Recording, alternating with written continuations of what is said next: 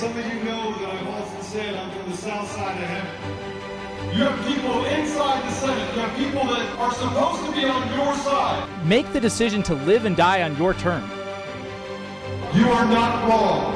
That Biden was about everything. The border, the elections. I remember America and the American gun owner are the only things standing in the way of the Great Reset. Who's got the teaching aid? You know where I'm going with this. We are fighting a war against principalities. We are fighting a war against evil. I pray that we get to look into the eyes of every single child in this country proudly, that those children can look back and be proud of us, knowing that we fought for them. Men, I don't talk with empty words. Those teaching aids, those are called balls. Gentlemen, I've given you back your balls. You only got one? Improvise.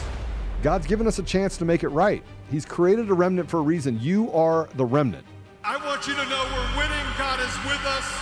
And in the end, we know how this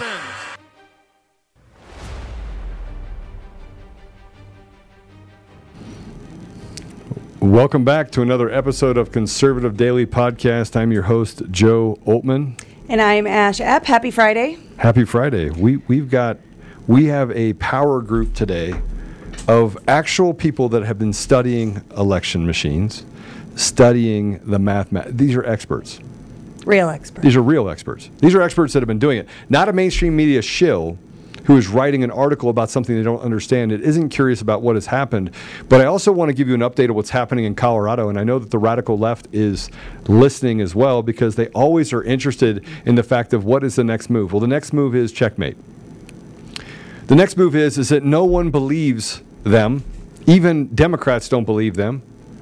We pulled a Project Veritas type deal and got a nice recording of someone in Colorado, and we'll be sharing that over time. But I want you to know that people, candidates, citizens, people in elected office, those lesser magistrates, they're going, the numbers don't match. They don't match, Joe. They don't match, not in one county, not in two counties, not in three counties, not in five counties. People are questioning now people like Matt Crane. People are questioning now Jena Griswold. The rolling is happening. Well, and if I could just say, you know, it's kind of amazing. They, I think, tried to head off the America First movement at the pass with this and slam it in the primaries. You know, one of our guests has some thoughts on that as well today, but it backfired in a big way. There are people now who, you know, from a election integrity standpoint, we've been, you know, trying to convince and get there, and no gold standard. Now some of those people are like, oh my gosh, I don't believe these results. This can't be real. Yeah. And the mainstream media is doubling down. They're doubling down. We're not doubling down, guys. That's not what we're doing. What we're doing is getting people to stand in the gap and waking people up at a higher rate. Every top-line candidate except for Lauren Boebert and Eric Odland, yeah. Who, Eric's a good guy. He's a good guy. Didn't talk about elections. Did not talk about elections. Matter of fact, they were told not to talk about elections. Yep. And those are the candidates that they made sure won. But here's the problem. The Garfield deal, where it's flipped the votes, they flipped it back. They flipped it back without any explanation, which led other people around the state to go, wait a minute, because we sent it to everyone. Mm-hmm. And they went, that did not happen. Yes, it did happen. It absolutely happened. And so we're going to go through a bunch of this stuff with Draza Smith. We're going to go through some stuff with Sean Smith of No Relation. No relation. Both awesome, though. CanCon is on with us. So we're going to start with CanCon, and we're going to bring some others on as well. Do we have anybody else, Mr. Producer? No. I think they're getting set on it right now. And Jeff O'Donnell. How can we leave him out? Jeff O'Donnell will be on here in a minute as well. So let's welcome CanCon to the show. Welcome to the show. What's up, guys? Hey, Brian. And happy 4th of July weekend. Happy 4th of July. MAGA month, man. We're done with we can put away the pride flags from June, and we're on to MAGA month. Yeah. Hey, you know what? But June has it's a new month. June's going to be did you hear about this, CanCon? Did you hear about this? Not. Oh my gosh. So June now is pro-life month. And guys. It's not, because that's when we got the Supreme Court ruling to overturn Roe versus Wade. So we could take the pride flag and we can go ahead and throw that in the trash, right? Because, and again, it's not, if you're gay, so be it. Yeah. We don't care. We don't care what you do in your bedroom. We could care less. And frankly, every one of us has someone that we know that is gay or a lesbian, and we're friends with them. I have lots of friends that I accept where they are, not where I want them to be, right? But so that has nothing to do with it. What it has to do with is the fact that you're perverting kids. That's what it has to do with. You're not letting kids be kids. So we were a little bit concerned that this month was going to be Wrath Month, following Pride Month, but I think because of the Supreme Court, we might have dodged a bullet.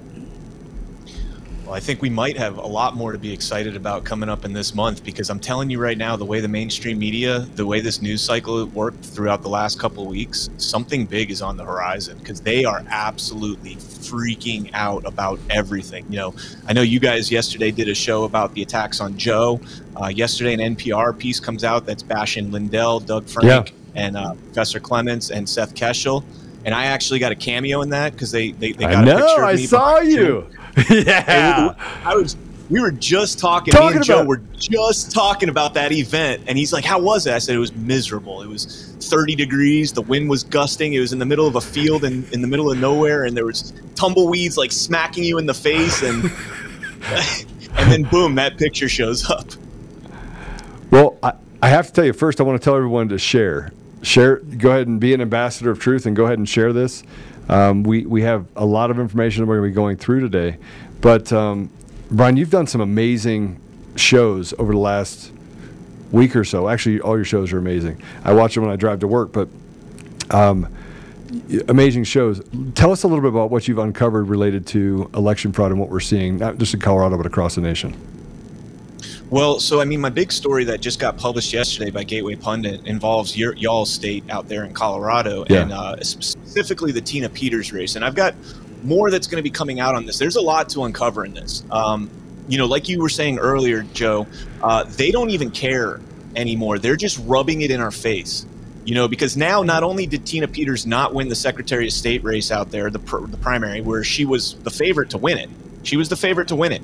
She came in third place. Well, I think now they've moved her up to second as the votes trickle in, you know, over the course of days. But she's running neck and neck with a guy that raised $12,000. $12,000. By comparison, Tina Peters raised over $210,000. And to tell the American people that after everything that happened in 2020, there has been a mass repudiation of the election integrity movement, and instead they opted to elect the Republican nominee, who's hardly a Republican, that literally sits on the board of CTCL, the Zuckerbucks, Civic and Tech and Center for Tech and Civic Life. To tell the American people, especially Coloradans, that we've opted for that person to run the elections in Colorado over the clerk that did the right thing, constitutionally did what she was supposed to do, and backed up her data before this trusted build. It's unbelievable. They just have no shame in what they're trying to convince the American people of. But I don't think it's working. I mean, maybe it's working on some, but it's working. I mean, the vast majority of people are waking up and going, whoa, whoa, whoa, whoa, whoa, whoa. We saw what happened in Georgia, and now we're facing the same thing as we walk in through this path. We face the same thing related to what's happened in Colorado. And I don't know if you saw the charts, Mr. Producer. We have all the charts. Do we have all the charts? Yep. Let's put up this chart of Tina Peters. This was the chart over time that happened for all three. No, that's not it. It's Senate. That's Senate. That's the one that is actually Tina Peters' race. And, okay, here we go. And if you look here, every single one of the candidates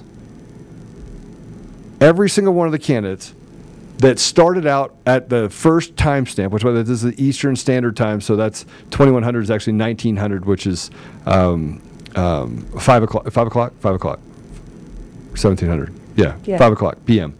Mountain Standard Time, and every one of those candidates stayed in the lead. There was no changes, and if you look at the curve, and they're saying that this is debunked. Every one of them had the same uptick. But you can see the preloads that happen in every single race. This is not a natural progression This is not a natural progression that happens in voting. Everyone does not vote at the same time for the same person at the same time, and that all those votes are counted and the increases come at the same ratio across the entire night. That's just not possible. That only happens if you use a function, an algorithm. It's an algorithmic change. Yeah, and to believe this chart, you have to believe that at every reporting interval, the ballots that were represented in that reporting interval came in at exactly the same distribution across the three candidates. For people in Colorado, Eli Bremer is somebody who ran for Senate, roundly rejected by the people of Colorado, right, and real bitter about it. And he's been talking about how Jeff O'Donnell and Draza Smith don't understand data and statistics, and that's why they think that this chart shows something, but really this is what it's supposed to look like. That's what Eli Bremer said. Now, Eli Bremer is a former Olympian, so we should all trust his perspective on data and analytics over Jeff O'Donnell and Draza Smith. So we have sponsors that have been with us for a long time. This one has definitely been here a long time. This is AirMedCare Network. Today's podcast, again, sponsored by AirMedCare Network. If you live in a rural area that's hard to reach by road, if you travel a lot, if you even drive a lot, even if you don't drive a lot, this is good fire insurance. If you like to hike or spend time outdoors, you want to make sure your family's protected in a medical emergency if you ever need to be air medically transported. With AirMedCare Network, you're covered for as little as $85 a year. Your whole household will be covered in case you ever need to be air medically transported. Simply visit airmedcarenetwork.com/daily and use promo code daily, and you'll receive up to a $50 Visa gift card when you sign up today. Now, they also have an Amazon card, but we don't do business with Amazon here on this show. So please do not sign up for this and get the $50 Amazon gift card because that is feeding the beast, and we don't feed the beast. So get that $50 gift card and sign up. You can go up to, I think the 5-year membership is like $300 or something. But so it's even less. So it's $85 a year for your whole family. And then as you go up, it actually reduces. So airmedcarenetwork.com/daily and use promo code daily. Well, so we have Draza with us. So let's go ahead and bring her in. Draza, welcome to the show. Hey, Draza. Good morning. Oh, you're muted. You're muted. Oh, there we go. I'm muted. So you look like you're on a trip, a hunting trip. Let's bring down the resolution if Morning. We can. And if we can't bring down resolution, just have you call in. Draza, can we get you to call in? Your connection is pretty bad. So we'll have you call in. They'll call you back and bring you back in. Brian, what do you think of what you just saw? So while we're getting that technical thing, while that's getting worked out, one of the other points that was made, I've been going through Jeff O'Donnell's through his I don't know what you would call that program that puts all that data together. Every single race that I've gone through, whoever gets the jump on that first thing wins, period. Yeah, every time. Not even close. And the gap is never made up. That's what's unbelievable. So they can say, they had pre-scanned mail-in ballots that were ready to go and they uploaded them all at once. But that gap should eventually close. You can't tell me that you have such a distinct group that votes before the election via mail-in ballot, but the alternative, there is nobody that prefers to vote in person that tends to go one particular way. You're telling me that the mail-in ballot has a unique group and that shoots up, and then it never closes that gap at all. It just doesn't make sense. It doesn't, not even a little bit. Well, not only that, but Tina Peters, the campaign was designed to say, go vote in person. Mm-hmm. And people did. So I voted in person on election day as late in the day as I could muster, and it was busy. The last few times that I voted, I've walked right in, voted, and walked right out. There was no line or anything, and it was real busy, pretty steady flow of people in and out of there. So there was definitely a higher percentage, and I believe there's a higher percentage of turnout this time in person than in prior elections. Well, we have Jeff O'Donnell, so we're going to go ahead and bring him in. Jeff. Welcome to the show. Hey, Jeff. Hey, how you doing? Hey, by the way, I noticed that you have a sticker behind you because Seth pointed it out, so I want to see if it was still there. It says Seth Keschel. A sticker on your board behind you. Yeah, I see. He got to do an event in Hawaii, and I've never forgiven him for that. And I'm not planning to either, Frank. So we were just talking about your work, Jeff, specific to the fact that none of the candidates gained any ground across any of the elections, the top line candidates, and the possibility of that happening is zero. Zero. Well, I mean, in my business, you always hate to say zero. You know that. But for it to, I believe it this way, it's not what's supposed to happen. It's not natural. There has to be, in my opinion, some explanation for it. This is not, I mean, everybody think back to other elections you've seen. And as they go, you see, valleys and hills, as things go, and the race tightens and it opens up. That's how we're used to seeing our elections. And starting in 2020, everything changed, and now we see different strange patterns when we look at the elections, and this is definitely odd. It's I was just talking to someone in Colorado about the fact that if you, I showed this the other day, if you look at the graphs for the governor and what was the other race, the Senate race, was it? But the other two races that were federal, you could pretty much lay them on top of each other. And the only difference was there was the gap between them. The actual gap between the candidates was a little different. But they moved the same directions, the same times, up and down and that. And as I said, if this was a Democrat versus Republican election, you can kind of understand that because most people are going to vote the same. Mm-hmm. But this is not a Democrat versus Republican election. This is a Republican versus Republican election.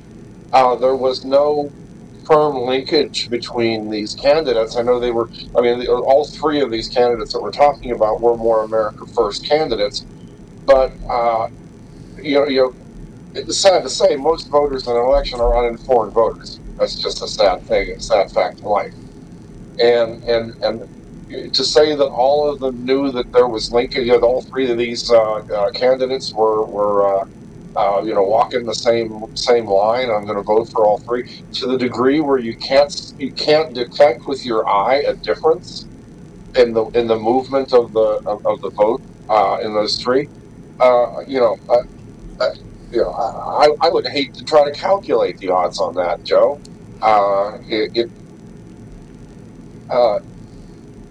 Could it be because you don't understand elections? I think that's the case. Apparently, I don't understand elections, and I'm a minor celebrity grifter. Right, yeah. Sorry, I forgot that part. And I love that quote. They got that part right, but nevertheless. So I mean, I'm always, what I always try to do, I don't like slinging accusations. I don't want this to have happened any more than anyone else wants to have happened. But I ask questions. That's what I try to do anyway. And I ask questions, and I really hope they can be answered. And, I seem to never get answers. And that's a very frustrating thing. Well, I want to. We have Draza Smith with us on the phone. We tried to get her in via video, but the feed was bad. So we wanted to make sure we could hear what she had to say about this. But... Draza, welcome to the show. Hello, good morning, afternoon. Thanks for having me. Well, thanks for coming on. We got a lot to discuss today. We're talking about the non-natural. So Brian was talking about CanCon. Sorry, I go back and forth. I want to use CanCon. You can call me whatever. But we were talking about the unnatural movements starting from day one and how there was no ground gained. And then Jeff's talking about the fact that you could lay those two federal races, Senate races and congressional races, you could lay those on top of each other and they ran the same formula. You're the math expert. We have a person named Eli Bremer who is a a former Olympian who is not a tech person at all that is telling us that, you know, that we don't know how to extrapolate data. You have anything you want to say about that? Oh, I do, because I have some questions then if they think that this is fine. And this goes back to human behavior, because I've heard the news now saying that this was a referendum against the America First candidates.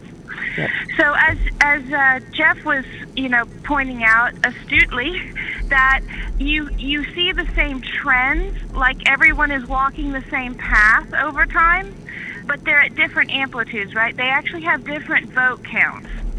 So my question is, another observation real fast is this was not as mail-in heavy as, say, the 2020 election.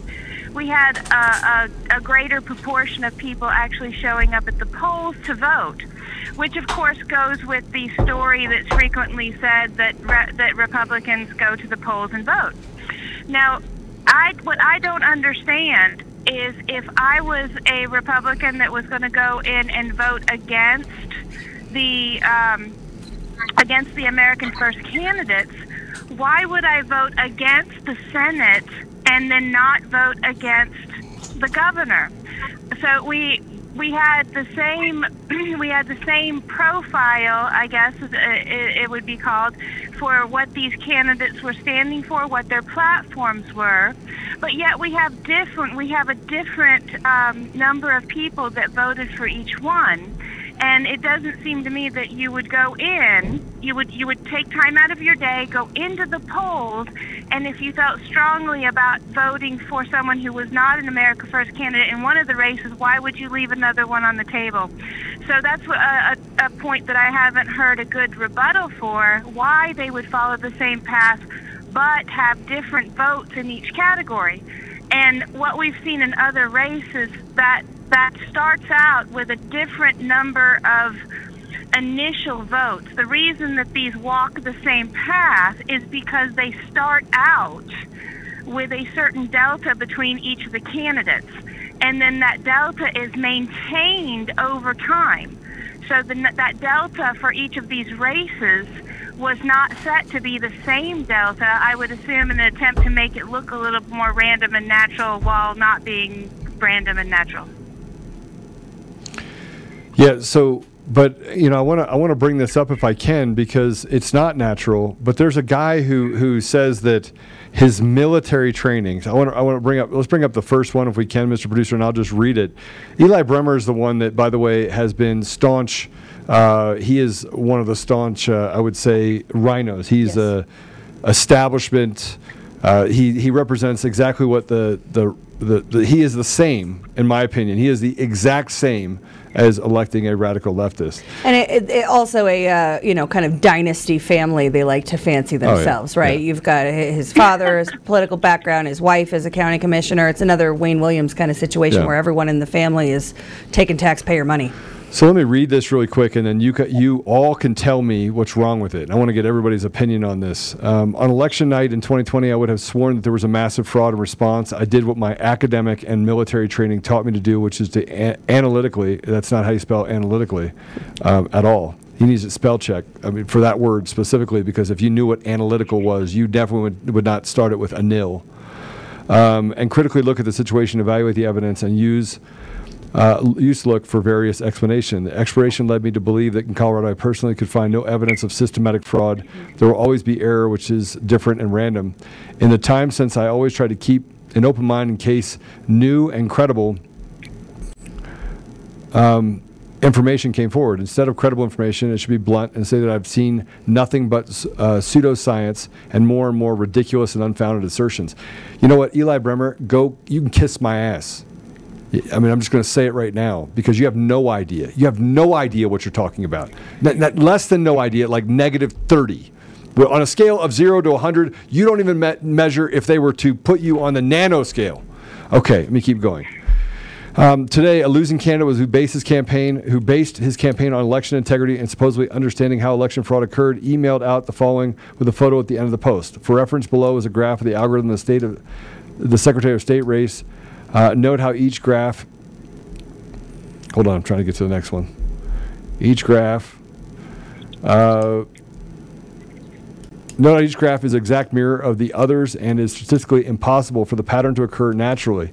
We are analyzing the data for the other top-line races across the state as we are seeing similar patterns. Note that nearly every top-line candidate here in El Paso County was defeated by a 70-30 spread. The results are highly suspicious, best fraudulent in truth. Let's start with the first. So that problem was a quote. He was quoting, yeah. And then now he's going to break down how he's so much smarter. Let's start with the first problem here, which is that the candidate clearly does not know the meaning of the word algorithm. I do. I absolutely do. Jeff, do you? I think, yeah, I would say so. Draza, do you? I'm a licensed professional engineer in control systems. I'm pretty sure. But are you a former Olympian? I just want to know. That doesn't know how to spell analytics. But I volunteered at Special Olympics quite a bit. Brian, do you know what an algorithm is? I know how to spell analytically. And I was going to make a Marine joke and say this guy must be a Marine because I'm a Marine myself. But yeah, I know what an algorithm is, and I can spell analytically. Don't offend Marines by comparing them to Eli Bremer. So here. Let me read this. Let me read this part really quick. Go ahead, Brian. Sorry. Go ahead. No. I wait to the end because I want to comment on something Draza said. An algorithm is a method and logic used in writing a method. Excuse me. In writing a computer program. Okay, that's actually a part of what an algorithm is, but. This is not a graph of algorithms. It is a graph of data. It is the data being reported in total votes on the y-axis and time on the x-axis. All the graphs move up and to the right, which is expected as their vote totals grow over time. Nothing unusual there. Next, the allegation is made up that it is statistically impossible for the pattern to occur naturally. This statement clearly demonstrates no knowledge of the basic of statistic and sampling. While it is not random sampling used in polling, it shows the same principle and expected mathematical results. Okay, I'm not going to go any further yet. Actually, I'm going to read this little part. What the graph shows is that when the first tranche of data was released, it appeared that Pam Anderson had about 65,000 votes, O'Donnell had around 43, and Peters had about 38,000. Just looking at the graphs, it might be a little off. By using those numbers, it appears that the total votes in the tranche were around 146,000. Divide each candidate aforementioned vote by total, and your percentage is around 44.5% for Anderson, 29% for O'Donnell, and 26% for Peters. Sorry. Can we go back to the first part of that part that says same principle and expected mathematical results? Who wants to go first? I need to do a quick read for one of our sponsors. This podcast brought to you by IPVanish. If you're tired of feeling like somebody's always watching you on the internet, maybe advertisers know a little too much about you. We've talked a lot about IPVanish. They've been a partner of the show for quite some time now. But IPVanish helps you safely browse the internet without exposing your private details to third parties, such as hackers, your ISP, or advertisers. You can use IPVanish on your computers, tablets, phones, even devices like your Fire Stick when you stream media. You can use IPVanish on a limited device at the same time without sacrificing on speed, your computers, tablets, phones. And for our listeners, they're offering an incredible 70% off your yearly plan to our listeners with a 30-day money-back guarantee. It's like getting 9 months for free. It's super easy to use. All you do is tap one button. You're instantly protected. I will tell you that there are some apps that you have to turn off. If you're using like Ring apps or things like that, you have to turn it off in order to actually access it because it has to have a localized IP address. But that's just something you just learn when you get it, but you get to keep them from getting access to most of your information. Those apps just need it to make it necessary to validate who you are. So go to IPVanish.com/daily, use promo code daily. You do have to use the /daily. So IPVanish.com/daily, use promo code daily and claim your 70% savings. I can make a comment on that verse. Okay. So one of the things that we saw in the 2020 election, which was explained away, right, was the F curve, and we had a spike curve in Louisiana results and in Alabama results, and all of these states had these dumps that would then shift the entire ratio. And everyone was totally okay at that time with the idea, well, you have different opinions in different counties, and therefore you're going to have to expect this kind of thing. So what he's using is he's using an inappropriate use of something that's done in statistics where you have a normal distribution. So when we're looking at these races, again, we had a very relatively low amount of mail-in voting, an awful lot of in-person voting, and in-person voting that was reported from distinct counties that have their own political, even within the Republican Party, of course, they have their own political bend. So he would have to say that the entire state of Colorado was completely uniform within the Republican Party to create a normal distribution for each county that would lie on top of each other in order to use the justification that he's using. And that, by the way, Jeff, would be impossible. I'm sorry, I'm going to use the word. You don't like that word. I love that word because it is impossible. Jeff? I'm not disagreeing. I am not disagreeing with you, sir. So, what are your thoughts about what we just went through? Well, I'd like to. I mean, I obviously nobody's read him my basic county report if he hasn't seen any credible evidence of Colorado problems. So maybe he needs to have somebody read that to him. That's one comment. I totally back up Draza's analysis there. I've said many times looking at the 2020 election, why do we even have separate states, or why do we even have separate counties if obviously everybody is going to be thinking exactly the same in these places, which of course is ridiculous. They don't. Right. It's a sad state of affairs. With elections, I don't have to tell anybody here how important elections are. They should have to be the ones proving to us it was fair, rather than making us work with incomplete data because they won't give it to us, with cloaked and mystery processes throughout the entire thing. And suddenly the burden of proof is on us whenever everything that we see screams, there's something here that doesn't look right. There's something here that definitely does not look mathematically or in other ways right. For the millionth time, I'm going to say, how did we get here? Right, and it turns out that Eli Bremer is not a Marine. He's in the Air Force, and luckily we have a full colonel from the Air Force joining us now. Sean, what do you have to say for Eli Bremer? You can't spell analytical, sir. Nothing. You know what would have been worse, Sean, is if he spelled it analytical. That would have been worse. So I missed it. Isn't that how you spell it, though? What did he do? So he's basically, we're going through Eli Bremer's Facebook post right now where he said that Draza and Jeff's analysis of election and anybody questioning shows no understanding of statistical sampling methods and no understanding of statistics and mathematics. Take it from the former Olympian and ignore the actual experts. Sounds about right. Well, that's kind of par for the course, right? I mean, that sounds like somebody just punched their ticket into the GOP leadership in the state. Because if you embrace the stupid and indefensible and allege an expertise that you haven't demonstrated, then you're their kind of guy. That's Maya, everyone. So licking his face. So by the way, Brian just pointed out, Joe, isn't that how you spell it? I meant to put like a hyphen in between it, right? You know, a hyphen. I had to double check myself. Admittedly, no, it absolutely is. Am I spelling it wrong? No, but if you put a hyphen in it, which I mean, he did everything else, so why not put a hyphen in it? I guess. Well, It's from the Rubenstein School of Expert Analysis. That's right. Yeah, just ask Dominion. Yeah. It's actually expert. What is it? Expertise drift? Yeah. It's when you're not actually an expert in something, but then you talk about it as if you know what the hell you're talking about.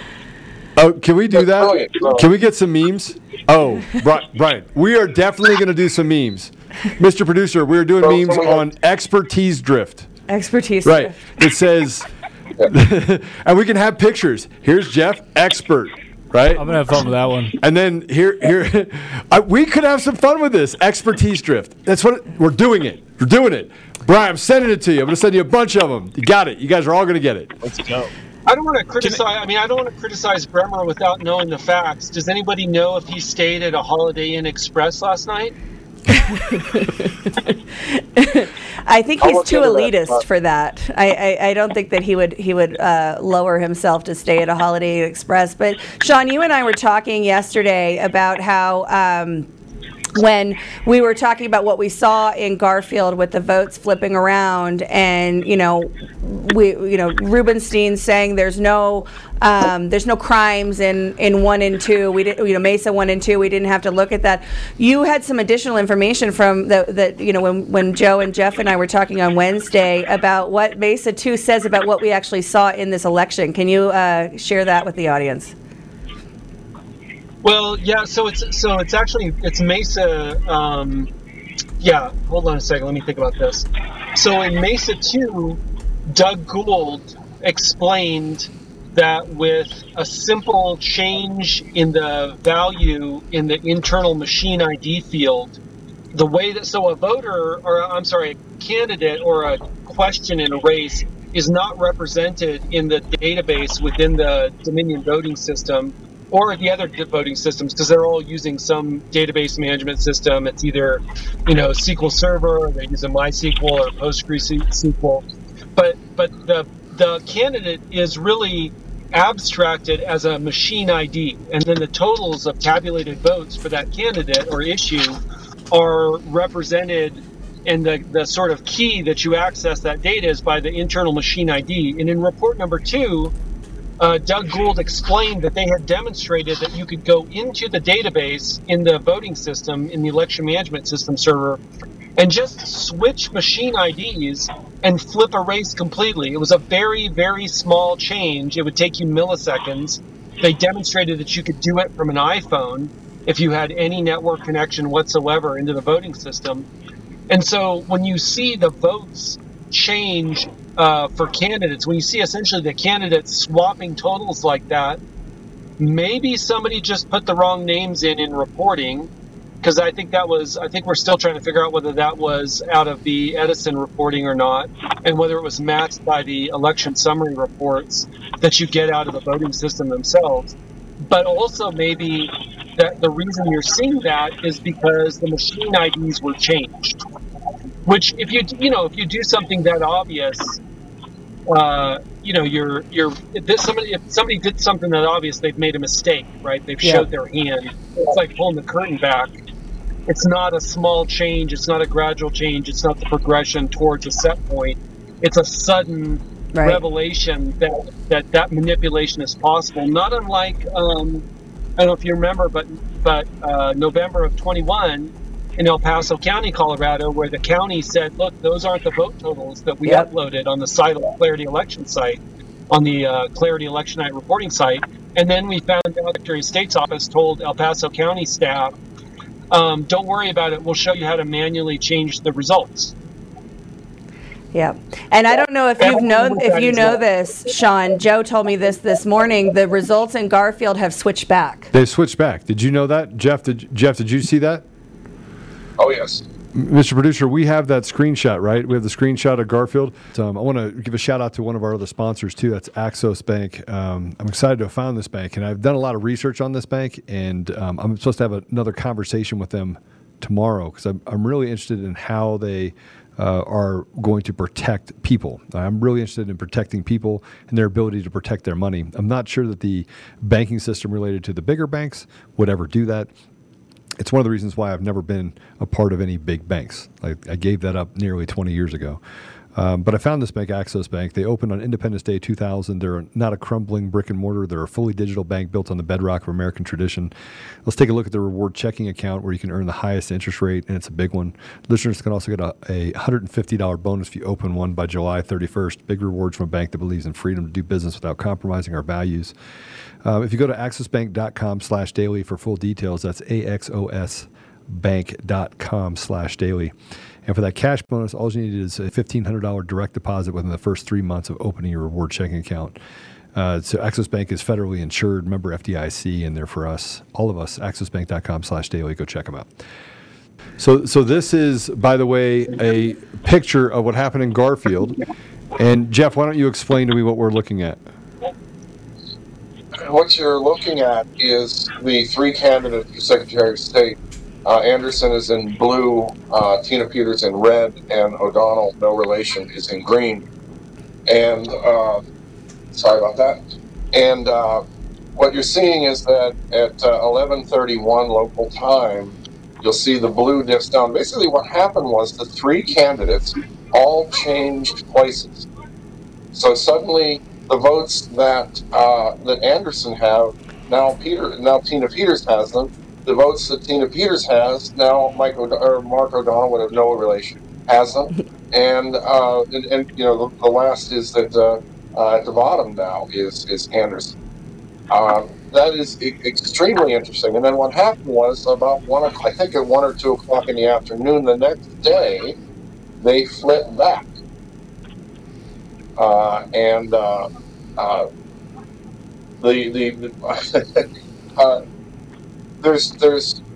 this looks, I mean, if nothing else, the optics on this look absolutely horrible and should have them scrambling to explain to us and make us feel some semblance of understanding of why this happened. And I think it's possible what Sean said is correct, that they may have been inadvertently shown us here. I've been talking to a candidate in the primary in another state, and it very much looks like that might have happened throughout. The candidates may have been actually switched as far as who was getting the votes. Now, I can't say that for sure, but I will say it's interesting that when you have a situation where the favorite candidate finishes last or fifth or sixth, and you have a candidate who did the Joe Biden hide in the basement thing, finishes first, you got to look hard. You got to look hard at what caused that. And so, getting back, you can see, clearly they flipped once and then they flipped back, and 11:30, the Garfield County, I don't believe was even in the office anymore at 11:30 at that time. No. So that adds another deep piece to the mystery as to then, if that's the case, then who, what process, what person, what agency caused, the flip, the vote drift, as it were. And then whoever corrected it or changed it back the next day. Again, just the optics of it. When we're in the middle of the most contentious post-election period in our history, I think, right now, because we're all still dealing with 2020. Boy, if ever there was a time that you would want to run an election that looked absolutely clean and fair, it would be right now. And that's simply not happening. And to my understanding, we've gotten no explanation, right? There's been no explanation about why the votes flipped on election night, then flipped back the next day. They just did it, and we're just supposed to trust me, bro. It's all good. Nothing to see here. Yeah, basically every... everyone who, most people are not speaking, and those who are basically like, what not? So that's actually pushed people to do hand counts and to do things in their counties. There are lots of counties right now that are going something doesn't. Aren't you guys restricted from that? Didn't Jena Griswold pass some law in 2020, like an unconstitutional law? Didn't she make it so that you can't do any audits of this type of thing? Yeah, you're actually in Colorado. You're not allowed to think that an election result might not be accurate. It's prohibited. Yeah. To be real quick, I want to. Yeah, it's asinine. So I want to say something about that. Hand counts aren't enough. People should understand that. They need to canvass the voters that the states say voted. They need to actually examine the paper ballots to determine whether they're authentic. Are they on the paper that the state says that they were printed on or the county says they were printed on? Do they have human-made or machine-made marks? You're not going to see that with the naked eye. You need instruments to do it. Are they creased? So if they say they were returned by mail-in ballot, are they creased? And if they were returned by Dropbox, where are the Dropbox records of when they were picked up? If they were returned by Postal Service, where's the IVMTR record of where it passed through their system? And then is the signature a human signature, and does it actually match a person who exists? Or is it a signature that was inserted into the voter registration system, you know, through some susceptible or questionable means? Because just going and recounting is not going to be sufficient to find evidence of all the various things that we have now seen evidence that were underway, right? We've seen ballot stuffing in Arizona and Georgia confirmed, right? People have been prosecuted. Never mind the 2,000 mules, people have been prosecuted for the ballot stuffing that we've been told didn't happen. We've seen now the evidence that the machines were vulnerable. So in complete defiance and contradiction to everything we were told about how secure the machines were, they're flawless, there's no vulnerabilities. We know for a fact that they had wireless networking. We know for a fact that they had vulnerabilities. The claim of Brandy Vance and Secretary of State that, okay, it didn't affect our systems. They don't have the slightest idea because they've never had anybody look at it. And the CISA advisory says all other versions have not been examined. So those are, you know, the voting system testing lab said, no, these things are good. They comply. They're secure. And then one independent expert looks at one system out of Georgia and says, no, they're not. You got gross vulnerability here that could let you flip an election. And then finally, a year plus later, CISA says, yeah, there might be some vulnerabilities, but we haven't tested other versions. And the sex state is now moving the bar and saying, oh, that didn't affect our versions, even though they haven't been tested. And we found no evidence of compromise, even though we haven't looked. There's no reason for anybody to trust anything coming out of any of these election officials' mouths. Not a single word. Everything they've said has been proven wrong. They're not trusted sources. We have no basis to understand what's true about our elections. You want to know what's true about the elections? Go back and look at the video from the GOP Assembly at how the citizens who were interested in the election and who showed up there in the largest numbers in the history in the GOP in Colorado, who they selected, and then how very different that is from the results that the state is saying happened on primary day. And those people, by the way, those people are the ones that go out and talk to the people in their community. They're the ones that are talking to people and being called and saying, hey, you're the precinct leader. Who should I vote for? Well, here's what I voted for, and here's why. Here's what I voted for, and here's why. And we can't ignore the fact that the GOP, for the first time in 2 decades, did not release a poll for the Secretary of State for Tina Peters. Not for 2 decades. It's never happened before for Secretary of State. They talked about Ron Hanks. Ron Hanks, by the way, was up 55 to 45 over O'Day. It completely flipped. A 20-point swing. A 20-point swing in that election. And so... And these are not just the federal races, right? We saw this same kind of distribution down ballot. You know, this is the primary, not the general, right? And Brian, you have you've been talking about the 2022 midterms and the specifically the primaries for a long time. Yes. You know, this seems to confirm you're a bit of a prophet, Mr. CanCon. Well, I've said for a while. I said when all this stuff was going on, I said we're going to see a massive red wave in the 2022 general election. There's no doubt about it. They can't even cover it up. If the Democrats come out and retain, both branches of Congress, there's no possible way. And so what I've been telling people is yes, get involved in your elections, but this year the primary is going to be more important than anything else. And going back to what you said, this is a point I was trying to make because Draza earlier said that there was a repudiation of the America First movement in Colorado, just like there ironically was in Georgia, which Colonel Smith was just talking about. We don't want to do, CISA said there's all these errors and this is how you fix it. And then Georgia's like, well, we're going to ignore the federal government on this case. When CISA was saying safest election ever, Brad Raffensperger was out there in front of the pedestal and the microphone the next day. Hey, CISA said it's the safest election ever. Well, now CISA's saying that your software is jacked up and you need to do rigorous post-election audits to test it. And he's like, nah, we're not going to do that. But going back to what you were just saying about the assembly, this year you guys had 3,772 delegates at your GOP convention. Tina Peters took 68% of the vote. Mike O'Donnell barely made it onto the ballot. You need 30% to make it. I think he got 38%. And you know, so he was closer to not making it than he was to beating Tina Peters.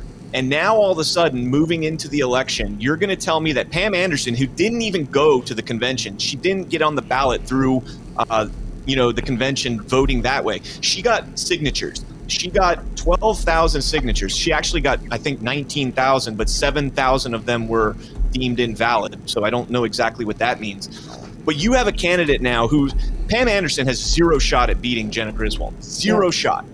Okay, for one, she doesn't want, I don't think she wants to beat her. Why would you want to give up a cush director, you know, directorship with the CTCL to take on the Secretary of State position in a state that nobody in that party stands behind you? Yep. I don't think there's any conservatives that would be like, hey, it's a good idea to put the director of CTCL in charge of the elections in our state. Yep. But, you know, people can say, one of the arguments I've heard, Tina Peters was indicted and all this other stuff, and we all knew that was coming, though. But let's look at Ron Hanks. Ron Hanks ran against four or five other folks in the convention. None of them made the ticket. Ron Hanks was the only one that made the ticket. And this O'Day guy that allegedly beat him, again, was another person that got on the ballot by signatures, petition, not the delegates that were. So what they're trying to tell you folks is that the delegates at your convention, which are elected by you, okay, delegates are elected. It's not like they randomly pick GOP conservatives. They're elected. So 3,772 people in the GOP convention in Colorado are so out of touch with the party that elected them that they have no idea what the people of Colorado want. It's the most insane thing I've ever heard in my life. They don't even hide the kick in the teeth.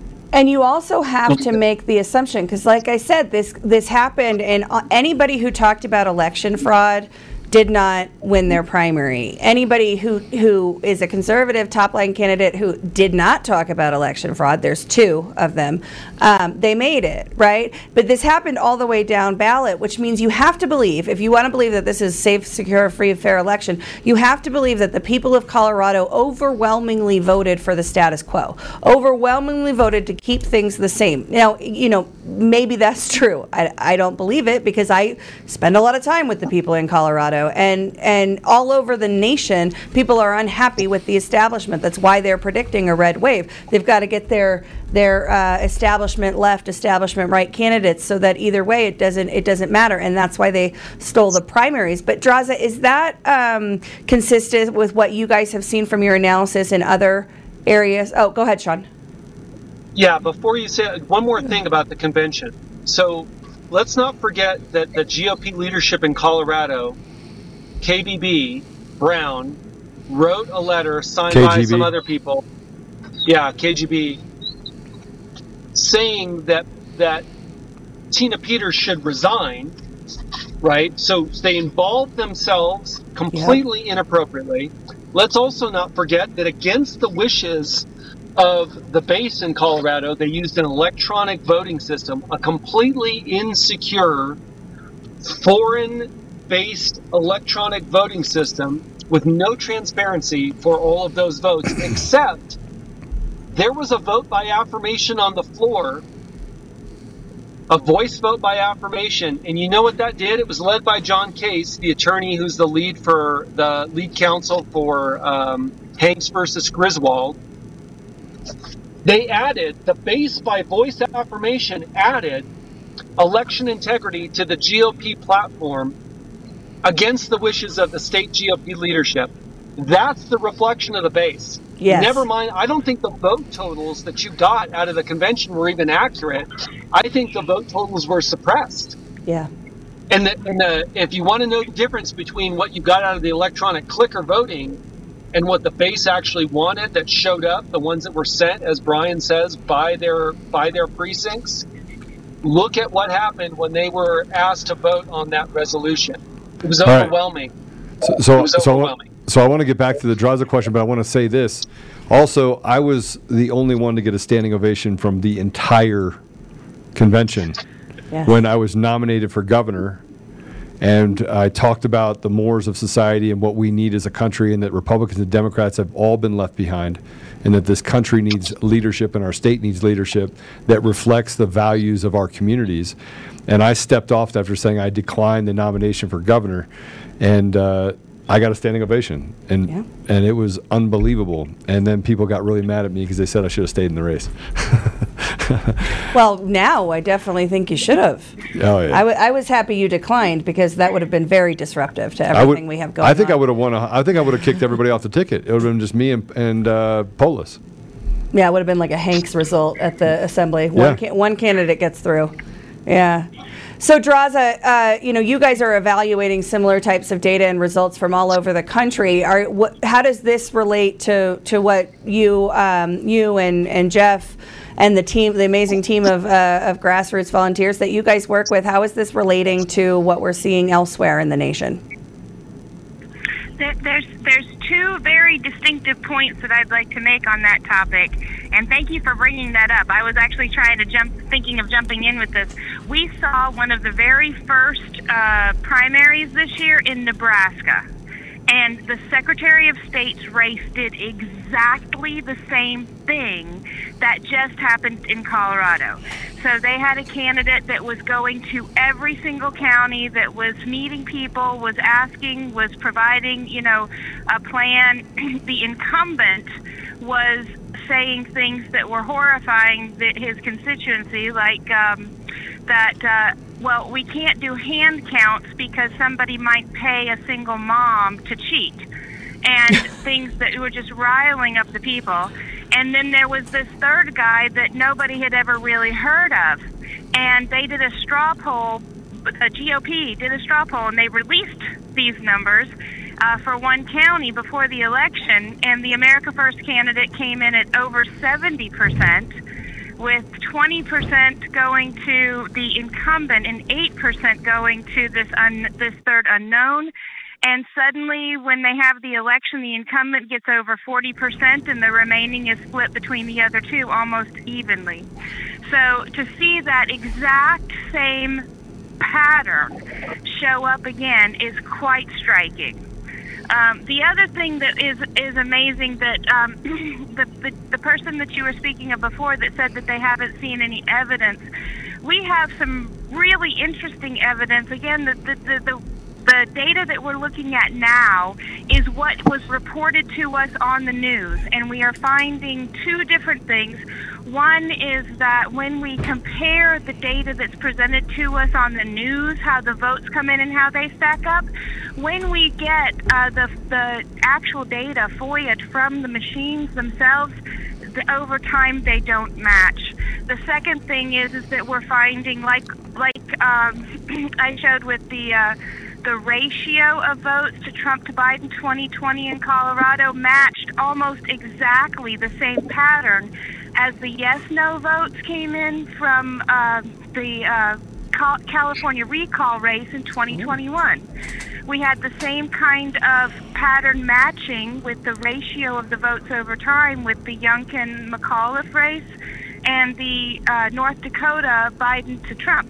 And then this time we have almost a match again with the Peters to Anderson ratio and the Trump to Biden ratio for the 2020 election in Arizona. So the news that's reporting us these data points, they're structuring them similarly, about 4 or 5 different patterns, and reusing them over and over again to make it look like a probable aggregation of the votes over time.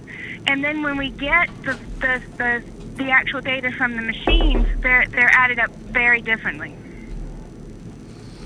So what you're saying is that the data is not accurate, and that information never comes out. And yet, every time we go to say that there's the data from the news that they are calling the races on and getting the people to believe was the outcome of the races, never matches the data that we're getting from the actual machines. Until the end. And then it matches. No, so the final values match. I'm talking about the aggregation of the votes over time don't match. So if you look halfway through the race, the probability that what the news reported from the state and what's being reported by the machines at that time matching is pretty small. Every system of dual bookkeeping ever, exactly like that. The numbers match at the end, but when you go through and try to do it with transactions, you cannot get them to match up. Right? That's the purpose of dual bookkeeping. Effectively, we have a dual bookkeeping system right now. Right? Actually, we have a quadruple bookkeeping system, because one of them is the voters, one of them is the ballots, one of them is the counts, and one of them is the reports. And we don't have transparency into any of those systems. Yep. This is what, there were a lot of people who thought, okay, we're going to get America First candidates in now by doing campaigning and campaign work. There is no election without fixing the election integrity. You can't get past, you got to get past the machines. You can't win, Sean. You cannot win without getting rid of the machines, period. And including the voter registration that's centralized, including the risk limit odds, including the reporting system. And the mail-in ballots. And the mail-in ballots. They're all of them, right? And now we have like Griswold in multiple states. Yes, voter rolls. So, and all of the states where this is happening, which is most of our states, the election officials that are trying to restrict public access, anybody who tries to keep you from seeing any part of anything that the government is doing is suspect and must be investigated and removed from office. They must be. All right, Patriots, that's it for part one of our awesome election fraud roundtable with these amazing Patriots. Tune in for part two coming up next on Conservative Daily Podcast. God bless America.